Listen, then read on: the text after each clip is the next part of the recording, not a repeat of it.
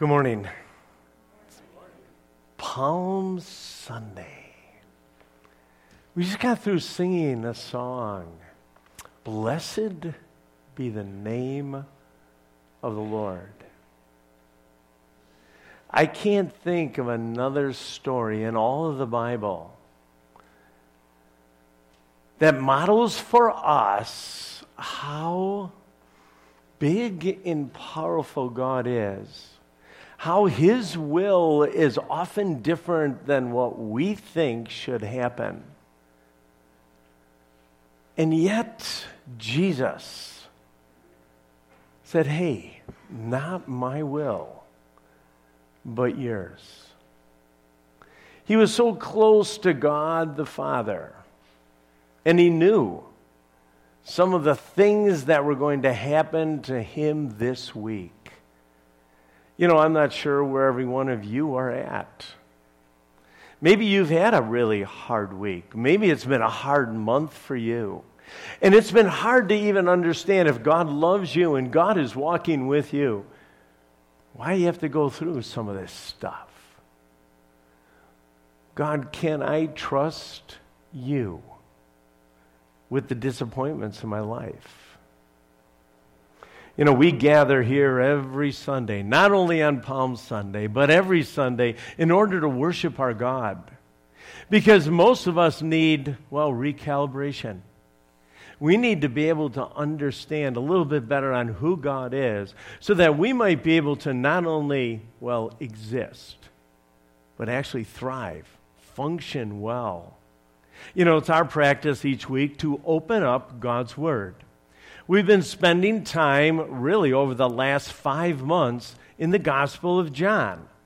And we're going to still stay there, but although last week we looked in John chapter 8, you can begin to open your Bibles or your flat screens to John chapter 12. Leaping ahead. We'll come back again someday. But today we're going to be uh, going into John chapter 12. Let me just give you a little bit of background on John. John was an apostle. He was a fisherman. He was a rugged fisherman who flat out loved Jesus. He spent three years with him. He saw him do his miracles. He recognized that he was Savior, that he was Messiah, and he loved his Lord. Well, after a whole long life, of leadership and beginning some of the churches in Asia, he got near the end of his life. And at the end of his life, he decided, I've got to write the Gospel of John.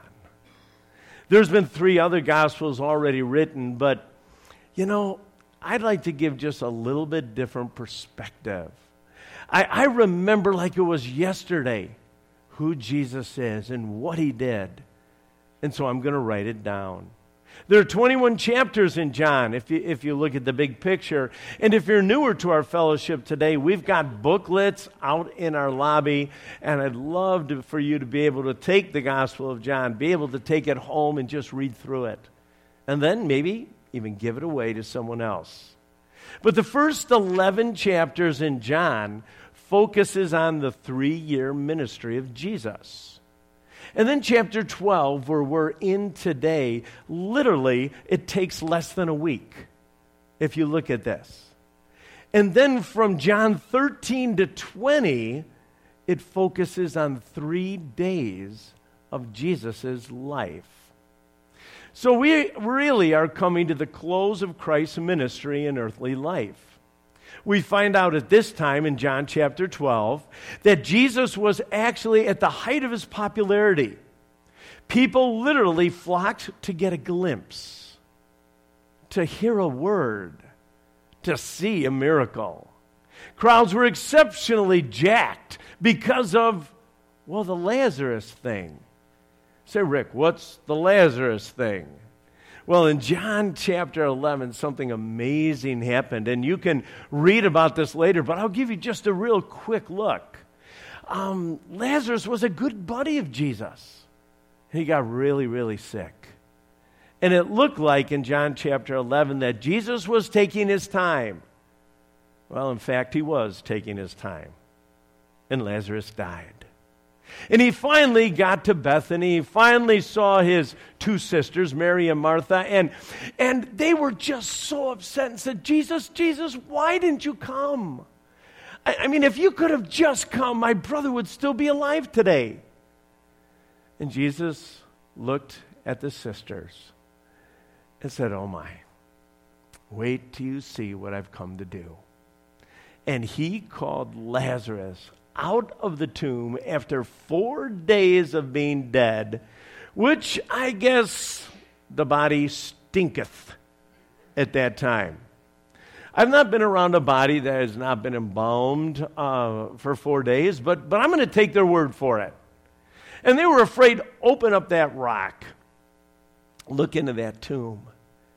no kidding by Jesus' very words, Lazarus, the mummy, comes walking out.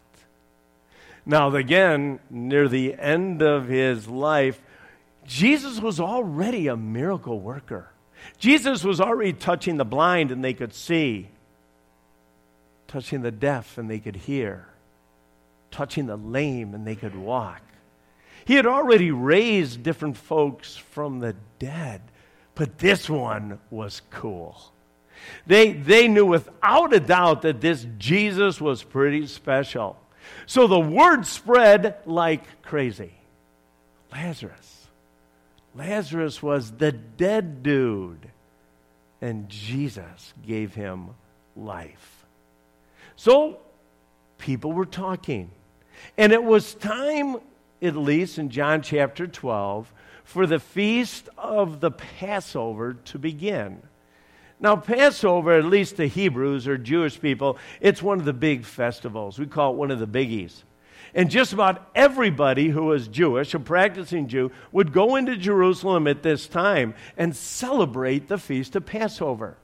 And again, many of you remember, it's the time where the Jews would honor their God for his faithfulness.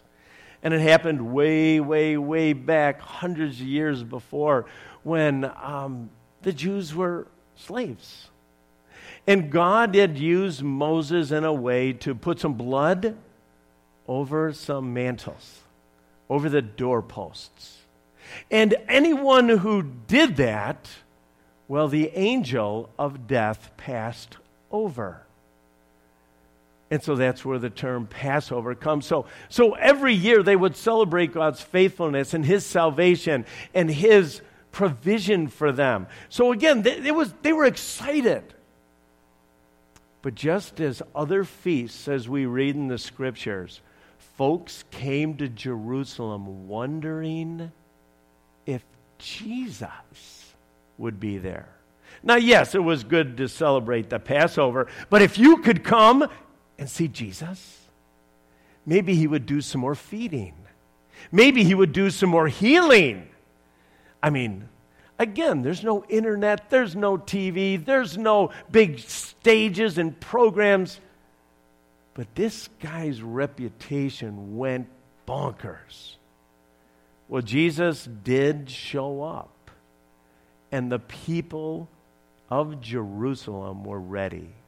I'm going to ask Gary to read our text for today. He's going to read from John chapter 12, starting at verse 12, going to verse 36.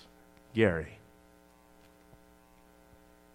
The next day, the news that Jesus was on the way to Jerusalem swept through the city. A large crowd of Passover visitors took palm branches and went down the road to meet him. They shouted, Praise God! Blessings on the one who comes in the name of the Lord. Hail to the King of Israel. Jesus found a young donkey and rode on it, fulfilling the prophecy that said, Don't be afraid, people of Jerusalem. Look, your king is coming, riding on a donkey's colt. His disciples didn't understand at the time that this was a fulfillment of prophecy. But after Jesus entered into his glory, they remembered what had happened and realized that these things had been written about him. Many in the crowd had seen Jesus call Lazarus from the tomb, raising him from the dead, and they were telling others about it. That was the reason so many went out to meet him, because they had heard about this miraculous sign. Then the Pharisees said to each other, There's nothing we can do. Look, everyone has gone after him. Some Greeks who had come to Jerusalem for the Passover celebration paid a visit to Philip, who was from Bethsaida in Galilee. They said, Sir, we want to meet Jesus. Philip told Andrew about it, and they went together to ask Jesus. Jesus replied, Now the time has come for the Son of Man to enter into his glory. I tell you the truth, unless a kernel of wheat is planted in the soil and dies, it remains alone. But its death will produce many new kernels, a plentiful harvest of new lives. Those who love their life in this world will lose it. Those who care for nothing, care nothing for their life in this world, will keep it for eternity. Anyone who wants to serve me must follow me, because my servants must be where I am and the Father will honor anyone who serves me. Now my soul is deeply troubled. Should I pray, Father, save me from this hour? But this is the very reason I came. Father, bring glory to your name. Then a voice spoke from heaven, saying, I have already brought glory to my name, and I will do so again. When the crowd heard the voice, some thought it was thunder, while others declared an angel had spoken to him. Then Jesus told them, The voice was for your benefit, not mine. The time for judging this world has come when Satan, the ruler of this world, will be cast out. And when I am lifted up from the earth, I will draw everyone to myself. He said this to indicate how he was going to die. The crowd responded, We understood from Scripture that the Messiah would live forever. How can you say the Son of Man will die? Just who is this Son of Man, anyway? Jesus replied, My light will shine for you just a little longer. Walk in the light while you can, so the darkness will not overtake you.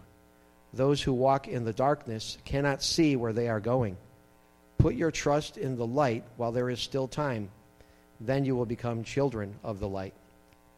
After saying these things, Jesus went away and was hidden from them. Thank you, Gary. God so loved the world. He loved the world with a love that's hard to explain. Yet the world rebelled.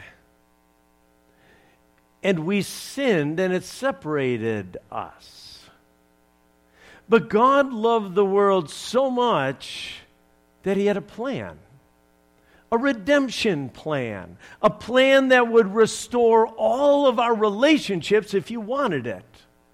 And at just the right time, he would send his son Jesus to pay our debt and restore the broken relationship that each one of us have. Jesus was given a mission he was undeterred in accomplishing his Father's plan. Let's dig in and find out why Jesus was so focused, so undeterred in his obedience, and undeterred in his mission that God has given him. But let's pray.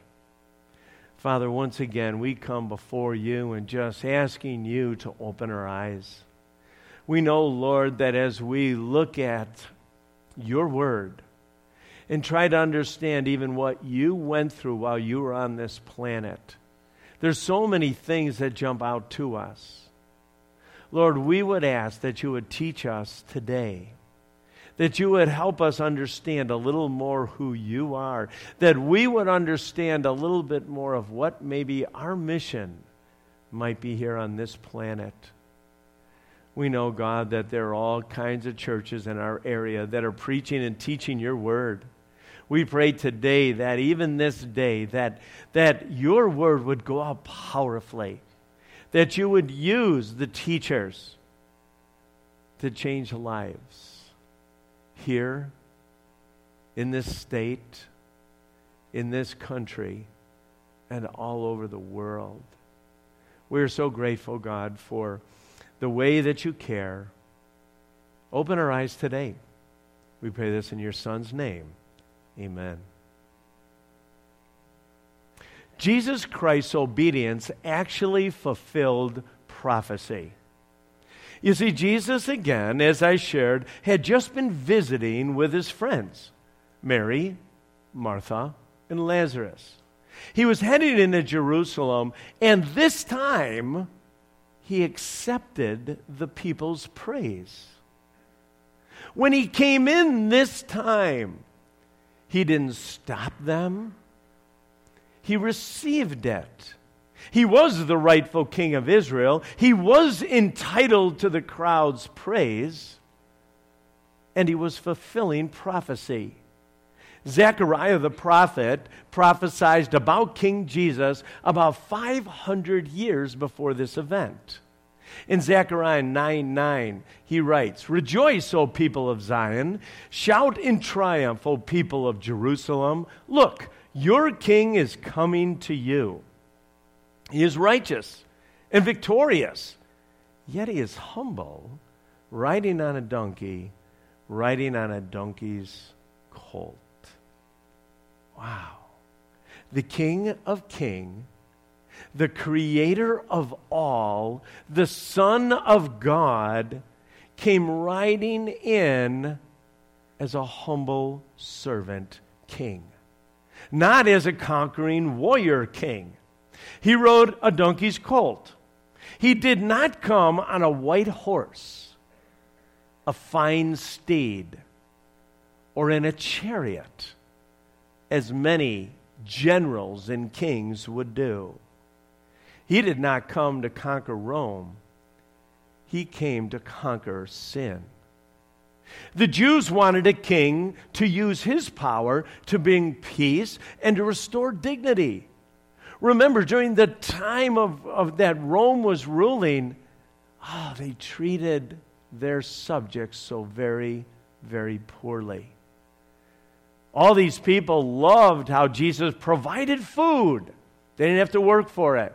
How they could bring the sick to Jesus and he could heal them. And they really loved when he stuck it to the religious. You know, those guys that put such big burdens on them. Oh, Jesus seemed to outsmart them every time. He was the guy. The crowds were there because of Lazarus. They had heard Maybe again he would raise someone else from the dead. Maybe there'd be this gigantic miracle. And so when he came into the city, they put palm branches down and they worshiped him as king. Yet Jesus was undeterred by the crowd's temporary adulation, or, adoration and accolades. He knew his father's plans and his father's plans did not include him becoming king. Well, the way they thought anyway at that time. He knew he was going to take his father's direction, his father's pathway. In fact, Jesus Christ's obedience was God's redemption plan. It was God's plan that Jesus would come and restore broken relationships and give life. John tells us, though, in our text, that some Greeks, some non Jews, came to meet Jesus. There were folks all over the world that heard the stories of Jesus, and, and some knew where to find him. And, and so these Greeks came. Said, Whoa, I'm wondering, could we meet Jesus? But as you read in the text, Jesus is focused. He almost ignores these Greeks and passionately begins to plead with the crowds. I don't know if you get the feeling as Gary read, but as this kind of pans out, this is one of the last chances Jesus has to proclaim himself as Messiah, as Savior. He seems to be using different metaphors. He seems to be trying every different type of communication he can. It's one of his last recorded messages. And he lets everyone know the message actually hasn't changed, but it says, hey, it's my time to bring God glory. It's my time to be able to reflect God to others. That's what bringing glory is. It's my time to magnify God. We all have used a magnifying glass. And as you get older, they're really a lot more important than they used to be. You know, when you're six, you use it to start fires with paper, right? And it's a lot of fun. But then when you maybe get a little older, those words are small. And so you, you know, you get certain glasses or you get magnifiers. And I know all you kids are looking at me going, Rick, that's weird. I don't know what you're talking about. But it happens. And so we need something to help us see better, to make it bigger. And you know, that's what Jesus did. Jesus made God clearer, bigger for every one of us so we could understand who God was.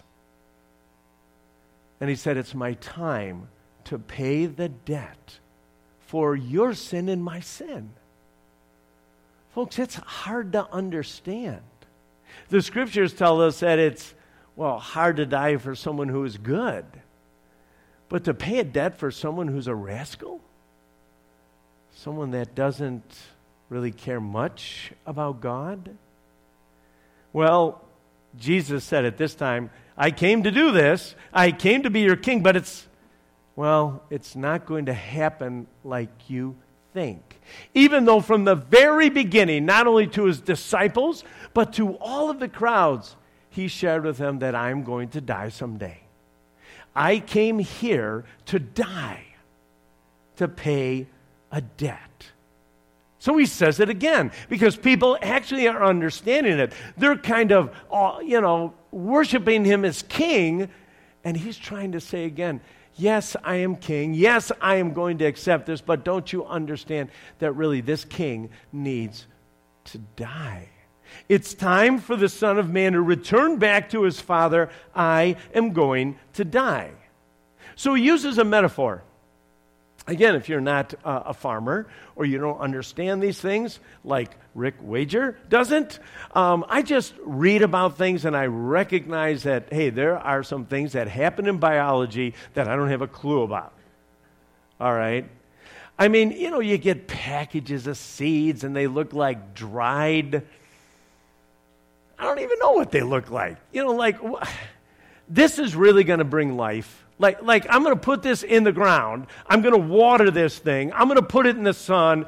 And you know what? It's going to end up being a corn plant or whatever, a flower. It's going like, seriously? This, this is how this thing works? This dried up old seed? And Jesus just said that. He said it's going to be like a kernel of wheat. And what happens when you plant this seed? It's going to die. And when it dies. Unbelievable thing happens. There's a humongous harvest. There's lots of seeds or lots of wheat. He goes, That's what's going to happen. I'm going to die. And it's going to enable an amazing harvest. Jesus, though, quickly at that time goes into a teaching moment. All right? And he says this Do what I'm doing. In fact, I'm going to do this. I'm giving up my life so that many might live. What I want you to do is give up your life. Do what I'm doing. It's the kingdom way. He said basically, those who focus on themselves lose out on the, in the end. If your whole focus is you while you're on planet Earth, you might have a really good life, but then it's done. Nothing to look forward to, no investments in any others, and you are done. Those who focus on others live forever. Whoa. Well, actually, they don't die. You see, I don't know if you know this, but, but if you ever come to faith, if you ever recognize your sinfulness, and you receive Jesus Christ as your Savior by faith, you are born again. You are a brand new creature. and you will never die again. I mean, your carcass may, you know, eventually quit breathing. But the truth is, is that you will immediately, the, the moment you stop breathing, enter into eternity with our God. What an amazing promise. But he says this He goes, You want to serve me? And it seems a little awkward, maybe even a little focused on Jesus, but if they really thought he was going to be king and they wanted him to be king, it was very natural for them to serve their king. So Jesus is just trying to tell them again how to do this. So, first of all, if you really want to live, well, I want you to give up your life. If you really want to serve me, then follow me. Do what I ask you to do. The one who serves Jesus must follow him. You know what, as you read through all the Gospels, Jesus, from the very beginning of his ministry, well, was really consistent with this message. My favorite verse to just kind of bring this up is in Mark chapter 8, verse 34. And he said this early in his ministry. Then calling to the crowd to join, excuse me, then calling the crowd to join his disciples, he said, If any of you wants to be my follower, you must give up your own way, take up your cross, and follow me. Oh. Again, Jesus was talking about the kingdom. He was trying to help us understand how to get the most out of this life and how to get the most out of the next life. He just simply said this All you guys, you, you think I'm doing great miracles. I give you great teaching, all the things that are going on. But hey, if you want to be a disciple, if you really want to be a follower, all right, you have to think less about yourself and your needs. You need to expect to suffer. The world is a tough place. You're going to make decisions, in fact, kingdom decisions. You're going to spend less money on you. You're going to spend more time with others. And the truth is, your life's going to look really, really different. And lastly, you've got to acknowledge I'm the leader. You got to follow me. You got to understand what God's word has to say and say, you know what, I'm going to do that. I am going to do that. Then I love in verse 27 and 28, and if you have your Bibles, you, you can look at that or look back up on the screen. But I love this part because Jesus becomes a verbal processor at this moment. You know, some of us process internally, and, and if you're an internal processor and you married a verbal processor, it drives you crazy. Like, oh, maybe we should make this green. No, let's make it blue. No, I think it's going. Like, holy schmoly. Make a decision and move forward. You know? But Jesus at this time, whether he always was a verbal processor or not, he was here. And he's teaching in this mode. Then all of a sudden, his humanity shouts. He, he's in the teacher mode. He's recognizing, he's listening to God, he's obeying God. Look at verse 27.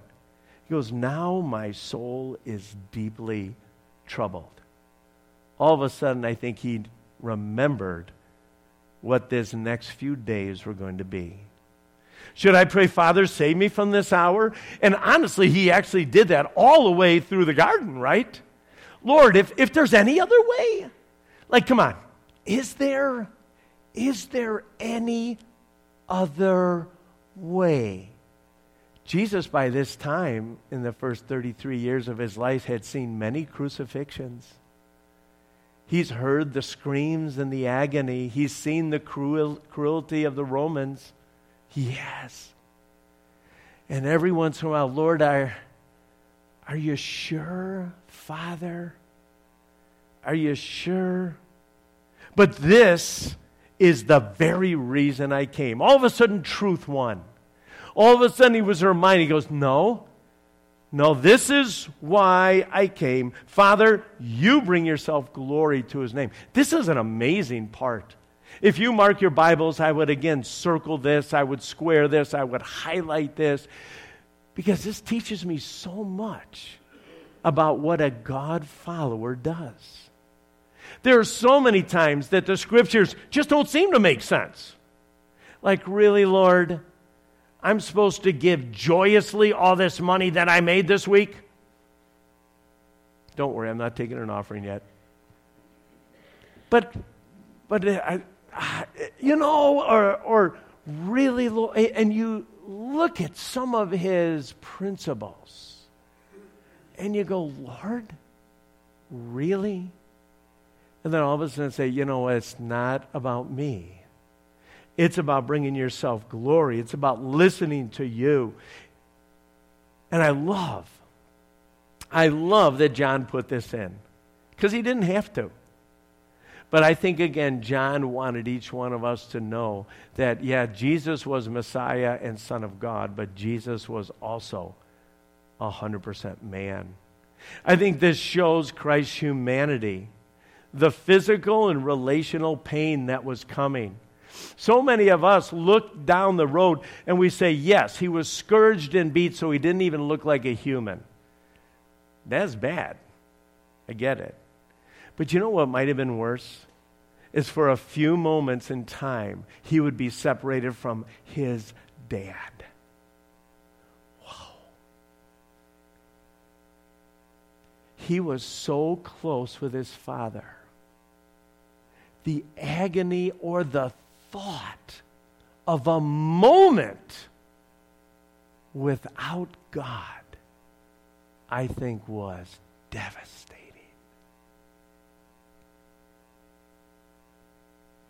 I think it shows his obedience. Submission in light of the cruelty of the cross. I think it shows his passion for bringing glory to his father. He desired to listen to his dad and to point people to his dad. And I love that God showed pleasure in Jesus by a voice. Actually, God only talked like this three times, at least, that we have recorded. But God loves when we obey. You know, there's a verse as I was looking at this that kind of jumped out at me. It was found in Hebrews chapter 12, verse 2. And the author of Hebrews writes this Speaking of Jesus, because of the joy awaiting him, wow, he endured the cross, disregarding its shame. Now he is seated in the place of honor beside God's throne. It hit me because of the joy awaiting him, not the cross but what that would bring. You know, at this moment, Jesus is talking. He must have noticed some blank stares. So we are right back to God's redemption plan. And if you look at verse 32, he says this And when I'm lifted up from the earth, I will draw everyone to myself. Maybe a better translation even would be I will draw all peoples to myself the message was a bit unraveling to the Jew. Remember, a good God fearing Jew felt like the Messiah was only there for the Jew.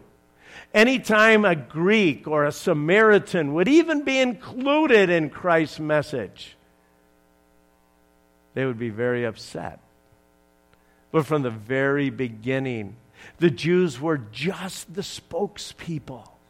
They had the blessing. Yes, they received the, the message from God, but they were never, ever designed to just keep it for themselves. I love in Isaiah chapter 49, verse 6, speaking again hundreds of years before Jesus, but talking about the Messiah, he says, You will do more than restore the people of Israel to me. I will make you a light to the Gentiles, and you, Jesus, Messiah, will bring my salvation to the ends of the earth. For God so loved the world. Well, you know what? People are still confused. So Jesus changes the metaphor. In fact, I think he gets desperate in verse 35. Jesus replied, My light will shine for you for just a little longer. He's getting a little bit higher in his, po- in, in his speech. Walk in the light while you can, so the darkness will not overtake you. Those who walk in darkness cannot see where they are going. Put your trust in the light while there is still time, and you will become children of the light. Whoa. Let's go back to the light. He talked about light even the last time we met in John chapter 8, verse 12. It was a gigantic illustration and say, You have two choices. You can walk in darkness or you can walk in light. If you have a relationship with me, I am your light. Choose light. Put your trust in the light while there's still time. Become children of the light. Please, folks, you're putting palm branches down. You're worshiping, but you're missing. Choose the light. And then it was at this time, just one verse, the very end. Then Jesus went away. Literally, he was hidden. We don't know when this was during the week. We don't. But my guess is he just really wanted to spend some time with his disciples. We know, again, at least in John 13, that he's having the Last Supper with his disciples at this moment. So, at least in the book of John, the Last Supper came very, very closely after this. But he withdrew. He spent some time with his disciples preparing them as I wrap up, if you to go home and read verses 37 through 50, you would see that John, at least at this moment, does a little bit of a sidebar. Right after verse 36, he um, does a commentary. He's not focused on Jesus immediately at this moment, but he, he has a verse that I think breaks your heart. John 12, verse 37. Remember, Jesus is pouring out his heart. Jesus is, is trying everything he can, changing all the different metaphors. He wants people to respond to him. And John writes this But despite all of the miraculous signs Jesus had done, most, most most of the people still did not believe in him. We look at that, some of us, and, and say, it's shocking. Look at all the miracles he did. It's true. But you know what? So many of the people back then see God and the church and Jesus almost the same way today. It's okay if you need them, maybe for a wedding or a funeral.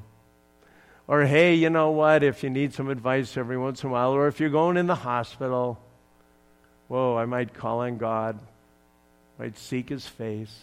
Maybe I need a miracle. Maybe I got some bad news from the doctor. Oh, maybe, maybe that guy Rick can come and pray for me. Maybe it'll work. Maybe it will. But it's shocking besides all the miracles. And, and again, if you've been with us, we've been just focusing on some of the amazing things that God has done through his son Jesus. But Jesus uh, uh, fulfilled the messianic prophecies found in the Old Testament, predicted, predicting especially the virgin birth, sacrificial death, and the resurrection. Jesus pleaded with people to believe, and most didn't.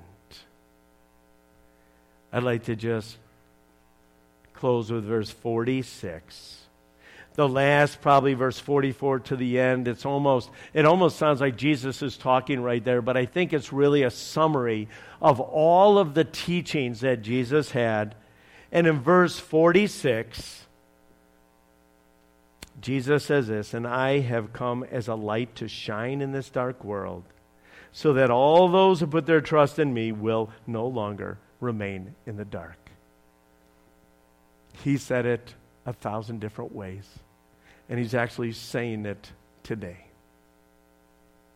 At the very end of John chapter 20, verse 31, John's agenda for everyone is found here. And he just says that I wrote this whole gospel so that you may continue to believe that Jesus is the Messiah, the Son of God, and that by believing in him, you will have life by the power of his name. As Jesus entered his last week, many people in religious circles call it the Holy Week.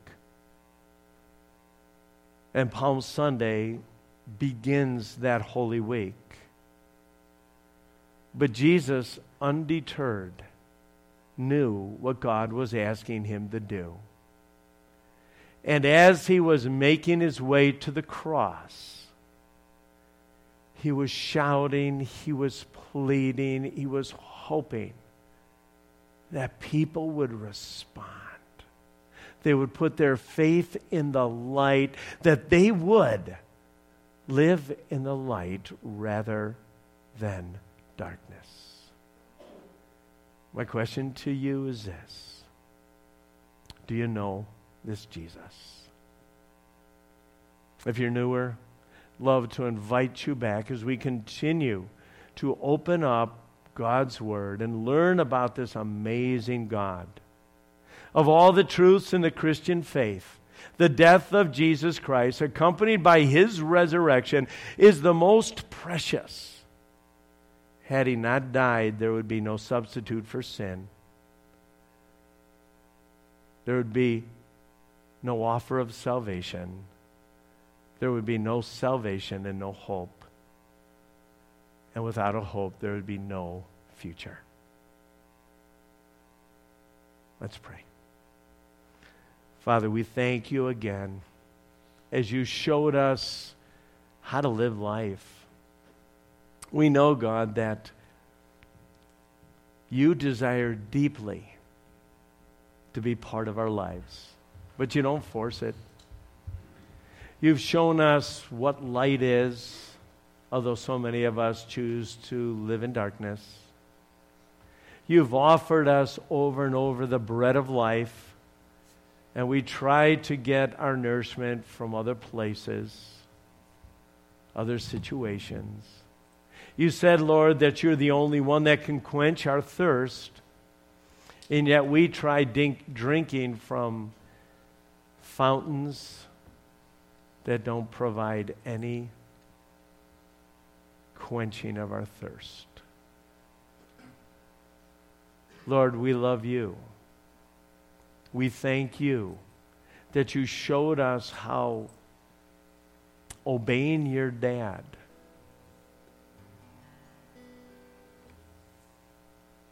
is not just something we do occasionally, but that it should be a passion. And we thank you for listening so that we might have a hope and a future. We pray these things in your Son's amazing name. Amen.